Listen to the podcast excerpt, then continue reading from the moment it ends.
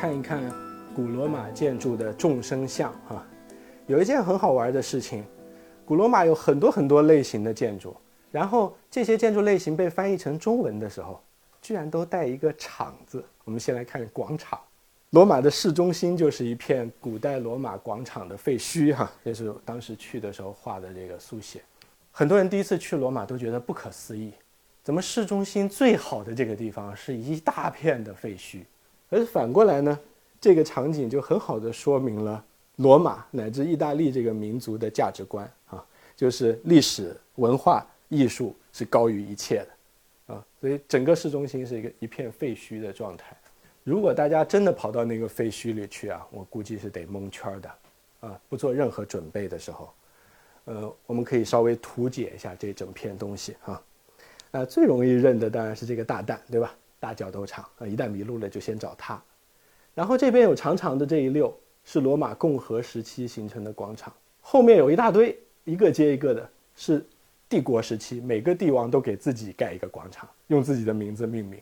那比较典型的罗马广场，比如说看这个共和时期的广场哈，通常是一个长方形，端头上是最重要的神庙，旁边有很多的大建筑，比如说什么元老院呐，比如说公共议会堂啊。浴场啊，剧场啊，仓库啊等等，所以实际上是什么呢？是整个城市公共生活的中心啊。呃，比喻一下的话说，就像房间里的客厅，所以它其实就是整个罗马城的大客厅一样。后来当然每个每个帝王已经不满足了，要给盖一个自己命名的客厅、自己的沙龙等等啊，所以形成了这么一个庞大的这个场面。比较清爽的能看出这个格局来的，到庞贝的中心广场废墟可以看得很清楚。实际上是周围一系列的这个公共建筑被内部一层或者两层的柱廊整个统合起来啊，这么一组建筑群叫广场。今天英文用 forum 这个词哈，然后我就看到一些翻译的很差的讲外国建筑的书，直接翻译罗马论坛。呃，那么这是整个这个罗马中心广场的这个俯瞰。虽然是乱糟糟的一团哈，可是我们能够找到一条线索来统合这整个广场，就是凯旋门。它南端有个凯旋门提图斯，北端有个凯旋门塞维鲁。那实际上皇帝凯旋了以后，要从这儿钻过去，然后经过各种各样的公共建筑出这个凯旋门，最后到朱彼得神殿。所以这条线索是整个这个把广场群串起来的一个轴线，相当于。再往南有个更有名的凯旋门，晚一点的君士坦丁凯旋门，就在。这个大斗兽场的旁边，凯旋门很好玩哈。凯旋门是很经典的一个造型。我们看到的法国巴黎的凯旋门是一个洞的，对吧？其实比较经典的是三个洞，中间一个洞大，旁边两个洞小。所有那些歌功颂德的事情呢，放在最顶上这一层，这里集中的摆雕像啊、铭文呐什么的啊，所以就是这是凯旋门，有点像中国街道当中的牌坊的这种感觉啊，也是让这个游行的队伍从下面通过的这么一类建筑。后来很多的这个文艺复兴时候的建筑师学习凯旋门，用来给大教堂做正 正立面。所以我们今天去欧洲看很多教堂，你只要记住凯旋门，你就能看懂了。通常用中间那个大拱门当教堂入口啊，两侧当一个装饰，然后两侧的这两个小拱门其实对进去呢是教堂的侧厅，然后上面再加一个三角形山花，那凯旋门加山花，教堂的立面就做完了啊。所以凯旋门是非常重要的一个。是西方建筑的母题哈，罗马广场是非常好的这个历史学家去发思古之幽情的地方哈。可以说，整个罗马的市中心其实是一个巨大的考古工地，直到现在他们也还在不断的进行考古工作。然后这是凯撒广场，剩下它最重要的神庙的三颗柱子和上面的一点残残片啊。奥古斯都广场对吧？剩下这个主要神庙的后墙和侧面的几根柱子。呃，当然，当代的建筑史家给它做了一个复原，还是有个很辉煌的神庙，而且两侧的柱廊的上方哈很棒。据他们推测是有女像柱，女像柱这件事情也是源自希腊，在雅典卫城可以看到非常美丽的女像柱哈，就是把这个本来要支撑屋顶重量的柱子雕成一个女性雕像，而且这里非常巧妙的一个细节啊，他把这个雕像其实是雕成了一个烧洗的造型，看到没有？每个人都在烧洗，显得那个上面的重量就全部都消失了。最大最大的帝国广场，呃，是这个图拉真广场。你看刚才说的那根三十七米高的济公柱，然后旁边这个百柱大厅是什么呢？啊，复原出来的话，是这个所谓巴西利卡啊，多功能的议会厅。后来啊，基督教要盖自己的教堂的时候，就选择了罗马建筑里面这种多功能议事厅这种世俗的类型，因为它不能找异神的神庙，所以只找了一个这个世俗的建筑来当教堂的原型。所以今天大家进到西方各种大教堂里，其实看到的是这个场景：中央有个大厅，旁边全是柱子，然后有侧廊。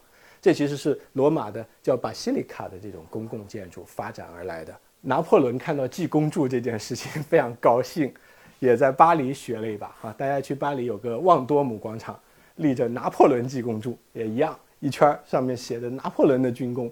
然后本来上面是拿破仑雕像，然后拿破仑不是，呃，失败又复辟，失败又复辟，这个雕像就来回换，上上下下，拿破仑搞得特别累啊，很有意思，大家今天可以去看。那么整个帝国广场群被后来又一个更狠的人给全部破坏了，是墨索里尼啊！墨索里尼要修一条从大角斗场到他自己住的威尼斯府邸，嗯，有着著名的墨索里尼阳台那个房子，修一条大马路过去干嘛呢？看阅兵。这下就把整个帝国广场群的遗迹基本上都压在这条大路下面了。所以你今天要去问这个罗马研究历史的那些城市学家，最恨的就是墨索里尼。啊，他们在酝酿一件事情，将来把这条大马路拆了，把下头的遗迹给重新恢复出来，好像跟我们当下干的事情是相反的哈。看废墟有点看不出来那个广场到底是什么样子哈。我觉得这个电影还还原的挺好。埃及艳后啊，埃及艳后里面最奢华的一个场面就是埃及艳后来罗马见凯撒，你看，这基本上过的是刚才那个罗马努姆广场啊，你看。有这个凯旋门，然后神庙旁边巴西利卡啊，只是他让这个君士坦丁凯旋门提早登场了哈，凯撒那个时代还没有他。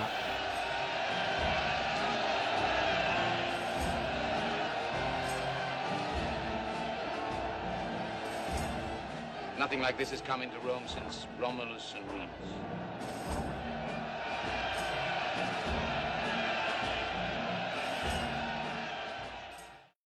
又来一个更厉害的场，这个就大家都非常熟悉了。大角斗场，大角斗场是一个容纳五万观众的体育场，啊，就在今天也是非常非常辉煌的，对吧？大角斗场另外一件重要的事情就是它是非常杰出的罗马希腊二重奏的代表，啊，就是两种建筑艺术的这个巅峰汇合在它这里。你看它的外立面。过去是贴满了大理石柱式的，非常的优雅的。其实大角斗场这种形式不是罗马城的原创啊，这是挖出来的庞贝的角斗场，也能容纳两万名观众，哎，已经非常的恢宏。但是，罗马的大角斗场把这件事情发挥到了极致。我们来看看很精彩的平面设计啊，是一个椭圆形的平面啊，长轴达到两百多米，中央的这个椭圆形就是。角斗的核心区，那实际上呢，它是有地下层的，所有的这个角斗士和野兽都被关在地下，然后上头铺上木板，撒下沙，为了便于把那个血污清走，因为第二天还要接着表演。然后这个木板上有很多的机关啊，就让站在上面的角斗士不知道什么时候身后就冒出一只老虎、狮子来啊，这是平层的做法。后面用八十个这种放射状喇叭形的混凝土拱券。抬起四层高的观众席，最里面的一圈是 VIP，所谓的这个皇帝，对吧？这些议会的元老们、长官们。第二圈是骑士和贵族阶层，第三圈是罗马城的富人，第四圈占的最多最多的最外圈哈，是罗马城的普通人。最外头一圈是一圈柱廊，在最顶上是所有的妇女。然后最好玩的一件事情，在最外头的外墙的女儿墙顶上站着。一堆大力水手啊，他们就像操控帆船的船帆一样，操控着遮阳棚。天气一变可以放下来，对吧？天气好了又升起来，啊，所以这是非常非常现代的。我们然后有高架输水渠往这里面可以注水，所以如果需要的话，可以在中间注满水表演海战表演，啊，这是非常非常设施丰富的一个这种运动场。那么今天看到，即便是这个废墟的状况，也都非常的震撼人心。今天他的这个参观也做得很好，让观众从这个桥上过，下面能看到过去关这个角斗士和野兽的这个场所。今天所有过去木质的看台全部都坍塌了，反而裸露出来它的这种充满力和美的结构，全部是这个混凝土造的这个喇叭形的拱，通往观众席的通道设计的也非常讲究，大家其实是可以对号入座的。啊，所以今天几万人体育场这种原型在罗马已经完全都发展成熟了啊。那我们可以看到，外观完全不是罗马建筑的表现了，希腊建筑开始唱主角了，贴上了大理石，而且很好玩的是，他把希腊的各种各样的柱式啊给摞起来了，叫叠柱式，叠起来的叠。实际上，一层用多利克，二层用爱奥尼，三层用柯林斯，顶层用混合柱式。实际上，你看，如果是希腊建筑的话。横梁不可能这么远的，中间要加柱子的。可是由于有拱券，这个跨度可以加大，所以这下是两根柱式夹一个拱券啊，叫券柱式，啊，完全就是希腊罗马的二重奏哈。然后一个非常优雅的这个立面诞生了。文艺复兴时候的建筑大师们从这个当中获得灵感啊，来设计他们的府邸建筑啊。所以你看一样的，一层用多利克，二层用艾奥尼，三层用柯林斯，然后之间开拱窗。所以你看那个一圈儿的这个大角斗场的外立面拉平了，就可以变成一座很优雅的府邸。罗马衰亡了以后，后期有很多人打过大角斗场的主意，对吧？我们前面说过，教皇把它当采石场，大理石采光了。还有人想把这个改成一个带工人宿舍的纺织厂，方案都做出来了，很神奇吧？就因为挺好的，挺像中国那土楼的，对不对？围一圈，然后单元楼有楼梯通过去。然后教皇也曾经想过在里面加一个这个带穹顶的教堂，然后把这改成一个大教堂。所幸这些事儿都没发生啊，所以今天它整个还是一个它的这个废墟的状况。呃，大角斗场很神奇的一点哈，就我们刚才讲的很热闹，对吧？古罗马建筑的力，然后这个希腊建筑的美，可是用今天的话说哈，细思极恐啊，他每天在干什么事情啊，对吧？每天下午，罗马都有五万人进来看角斗表演，那是角斗士杀野兽，或者角斗士杀角斗士，或者野兽杀角斗士，对吧？这件事情持续了多久呢？五百多年时间，一共这里面死了多少角斗士呢？统计是七十万角斗士，然后动物不计其数，天天下午这样狂欢。罗马是一个什么民族啊？不可思议啊！就是在那么优雅的外表之下，里面发生的是如此野蛮的事情哈。其实，希腊的这个欧里彼得斯的这个台词哈，用来形容它是非常好的，就是罪行能与高贵统一吗？帝王集权正是最高贵的罪行。就是像大角斗场这种建筑，其实是把最高贵的美和罪行集于一身的，对吧？狄更斯说的就更好了啊，他说这个人们可以想象的最具震撼力的、最庄严的、最隆重的、最恢宏的、最崇高的形象，又是最令人悲痛的形象，对吧？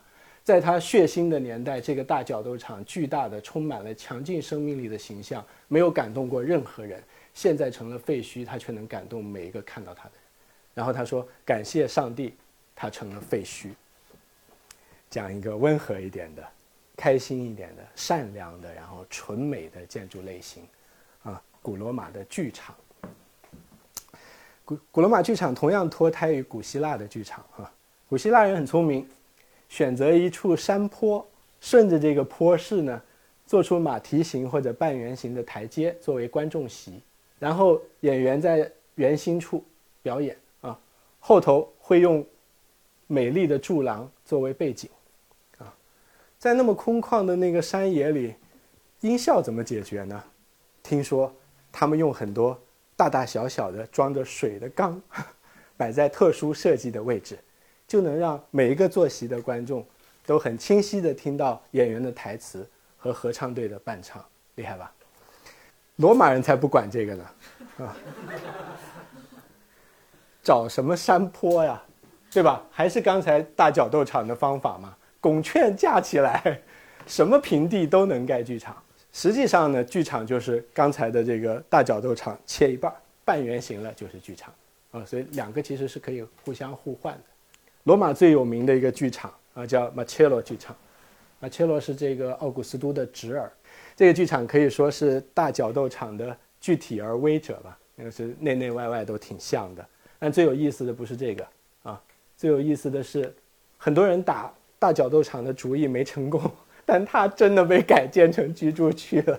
北京有大杂院，对吧？我们可以说这是大杂楼。到中世纪啊，古罗马就萎缩了，一百万人萎缩成一万人这种感觉。然后很多它的殖民地城市也萎缩了，可能只剩几千人、几百人了。原来那个很大的角斗场，大家就全住进去了，还可以拿它的外墙当点防御，对吧？成为一个堡垒。所以这种情况是经常会发生的。这这是它今天真实的这个情况啊，就是被转换了一个功能在使用。还有别的用法啊，像这个维罗纳啊，这个是罗密欧朱丽叶那个故事原型的那个城市哈，它的这个角斗场啊，今天当剧场用，有个很有名的维罗纳歌剧节。到歌剧节这一天，几万名观众每人手拿一个蜡烛听歌剧，非常非常美的这个场景。又来一个新的场哈，这个比那个角斗场还大的一种场，叫赛马场或者赛车场。这个是就在罗马城的西南边马克西姆赛车场，据说能容纳十二万观众同时看赛车啊，可能这个受欢迎程度也很高。嗯，好莱坞也有个电影表现这个的啊，很有名的《冰须》，对吧？一堆这个四马战车在里面狂赛一通啊，雄壮的这个场景。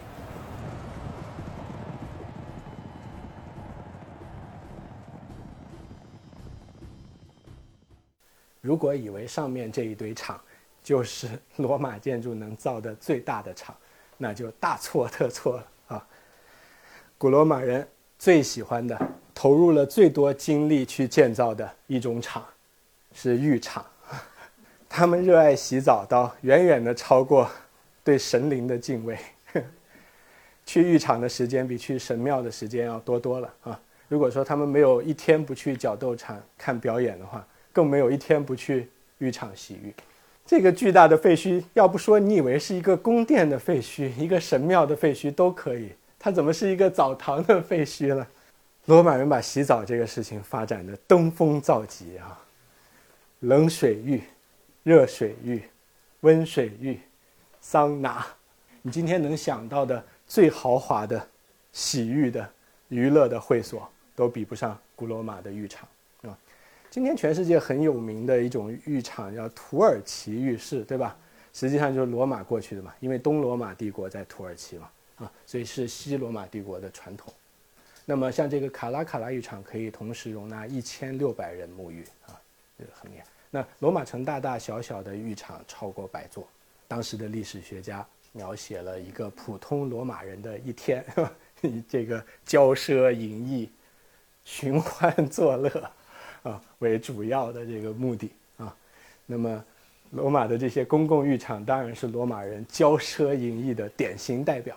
这是今天卡拉卡拉浴场的这个废墟，巨大的混凝土的柱墩啊啊，这是中央更衣室大厅，我发现世界有史以来最巨大的更衣室了吧？一千多人在那更衣，怎么想这件事情呢？我后来找了一个哈，跟它规模差不多的，我看就是受罗马浴场启发建造的，纽约中央车站。我们想象一下啊，几千几百个旅客，突然之间变成一丝不挂，啊，就是罗马浴场的气氛。这么巨大的这种更衣室大厅也好，哈，冷水浴、热水浴大厅也好，后世可以直接改成教堂，毫无违和感。这是米开朗基罗把戴克利先浴场中央大厅改成教堂大厅，没问题吧？照样很辉煌、很神圣。然后米开朗基罗大师有个小爱好。特别的喜欢十二星座，他在罗马市政厅的广场上做了十二星座，在这个教堂里也做了十二星座。你看，他用美丽的大理石拼出了十二星座铺地，那双鱼座对吧？来认一认，天秤座啊，对，好啊，白羊座，白羊座啊，金金牛座啊，射手座。那么回到卡拉卡雷浴场的遗迹冷水浴大厅，由于用混凝土建造啊，浴场居然可以有暖气，这么巨大的浴场怎么做呢？地下层烧锅炉，然后把这个陶制的或者空心砖制的这个管道啊预埋在混凝土墙里，一直埋到混凝土拱顶里面，暖气就一直上升到拱顶，然后从排气口走掉，啊，然后整个这个浴场里面。全是有暖气供应的。如果用木结构或者大理石或者砖结构盖这些房子，就都没有办法形成这一点啊。所以罗马浴场能登峰造极，跟它使用的材料结构形式是密切配合。然后走在这些遗迹里的时候，我有的时候就晃神儿哈，哎，这有点这个来到了云冈石窟、龙门石窟的感觉啊，因为实在是尺度太过巨大啊，非常精美的一些细节留下来。昔日的这个马赛克铺地，精致的大理石的下水口，我们今天家里装修自己浴室的下水口，恐怕都没有它美丽吧？它它今天也变成废墟了啊，拱顶坍塌。大理石被采去盖别的房子，也成为废墟了。有一个好处，如果古罗马建筑留下来的都是披着大理石外衣的，我们恐怕就不知道它的建造方法了。对于学学建筑的人来说，哈，去看到这些建筑的废墟，尤其看到了它的剖面，都是非常激动的啊！混凝土外头是砖，在外头是大理石，非常开心。甚至呢，由于裸露出来了混凝土，其实表现了古罗马建筑自己最有魅力的一面。所以很多现代建筑大师其实是受这些废墟影响很深的，比如说路易康，啊，所以他的建筑干脆就用砖做，用清水混凝土做，来表现罗马建筑的这种力量，啊，所以从建筑学的角度，从建筑史的角度，啊，我们要学习刚才狄更斯那句话，要感谢上帝他也成了废墟。